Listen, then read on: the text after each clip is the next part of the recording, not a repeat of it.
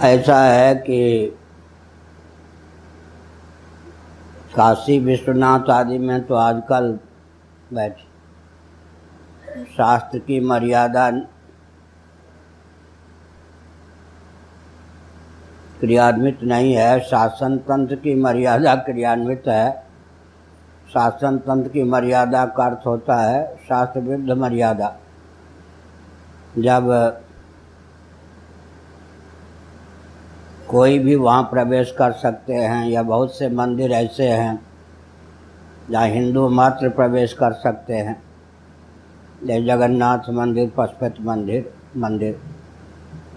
तो फिर ब्राह्मण चाहे वे विधिवत संध्या आदि से भिन्न भी क्यों ना हो, प्रवेश मंदिर में कर ही सकते हैं, लेकिन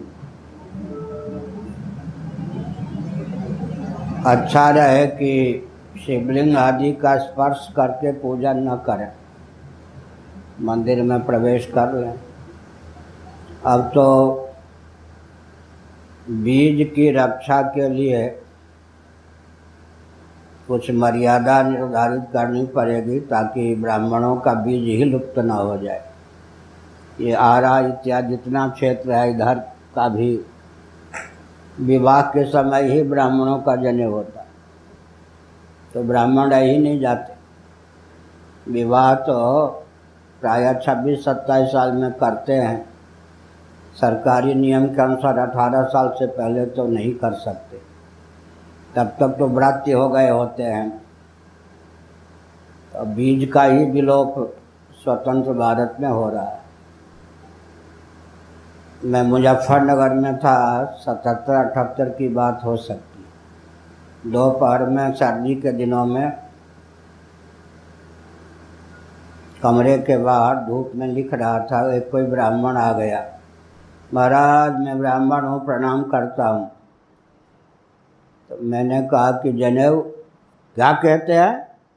मैं कोई भोजन बनाने वाला रसोईया हूँ कि जो नहीं कहूँ? मैं ब्राह्मण हूँ कुलीन हूँ हल जोतने वाला हूँ। हाँ, उसने डांटा ही दिया उसको माने उसने समझा कि गया गुजरा जो होता है, वो जनेऊ पहनता है। एक नंबर का ब्राह्मण वो है जो हल चलाता है। उसने हमको डांटे दिया मैं इस पद पर नहीं था। तो हम मुस्कुराए, हमने कहा, ठीक ठीक, तुम एक नंबर के ब्राह्मण हो, अच्छी बात। तो संस्कार ही लुप्त हो गए। एक बार पाँच छः साल पहले हरियाणा के साथ आठ दस व्यक्ति आए, सबने कहा हम ब्राह्मण हैं। हमने कहा, जनेऊ, ये सब मत पूछिए, हमारे यहाँ जनेऊ कुछ नहीं होता। तो अब तो स्वतंत्र भारत में इतनी गंदगी फैला दी राजनेताओं ने कि ब्राह्मणत्व के बीज की रक्षा ही बहुत कठिन है। इसलिए एक काम अच्छा शुरू किया था। कैलाश के जो महामंडलेश्वर जी थे, विद्या नंदगिरी जी महाभाग ने तीन वर्ण तक, क्योंकि उनके यहाँ का नियम है, सुरेश्वराचार्य के अनुसार कि तीन वर्ण के व्यक्ति संन्यास ले सकते हैं। तो उन्होंने अपने ढंग से भ्रात्यस्तम आदि न करा के कि भाई सामान्य रीति से नाम जप आदि कर लो, जनेऊ करवाना शुरू करवाया था, ताकि कम से कम ब्राह्मण क्षत्रिय वैश्य का बीज सुरक्षित रहे। अब ये गायत्री परिवार ने श्रीमद् भागवत और महाभारत के अनुसार नरक के दो खुले हुए द्वार हैं। अधिकृत व्यक्ति धर्म का पालन न करे और जो जिसमें अधिकृत नहीं है वो कूद पड़े। दोनों से धर्म का विलोप होता है और दोनों को नरक की प्राप्ति होती नरक के दो खुले दरवाजे हैं। अधिकृत होकर अनुपालन न करे, अनधिकृत होकर कूद पड़े। तो श्री राम शर्मा आदि ने जो चलाया, वो भी नरक का द्वार ही एक प्रकार से हो गया। अनधिकृत को यज्ञों पर भी देना शुरू किया, अनधिकृतों को भी। और अधिकृत जो हैं, वो जनेऊ से पलायन करने लगे। तो दोनों की स्थिति खराब हो गई। शास्त्रीय विधा से हमको कदम उठाना चाहिए। बिना यज्ञों पवित्र वाले भी भगवान नाम का आलंबन लेकर भवसागर तर सकते लेकिन फिर ब्राह्मणत्व का विलोप हो जाना तो सृष्टि का विलोप है ना? इसलिए जनेवादी की प्रथा कम से कम जो ब्राह्मण परिवार हैं, विवाह के समय को छोड़कर आठ से सोलह वर्ष तक की आयु में क्रियान्वित करें। ये भी तो कहते हमको धारता ही नहीं है, कोई मर गया था जनेऊ के बाद। वही बड़ी विकट बात है। अभिमन्यु मर गए, मारे गए युद्ध में, तेरह दिन में, दिन के युद्ध में।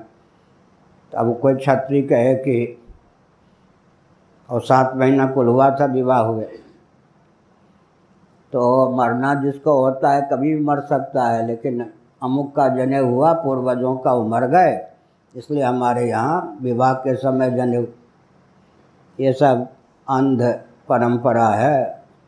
बीज की रक्षा का प्रयास करना चाहिए, और हम कहा करते हैं, दलित राज आजकल की भाषा में, जिनके वंशधर आज भी कर लेते हैं मणिकर्णिका घाट हरिश्चंद्र घाट पर शब्दा के समय उनके यहाँ हरिश्चंद्र को बिकना पड़ा।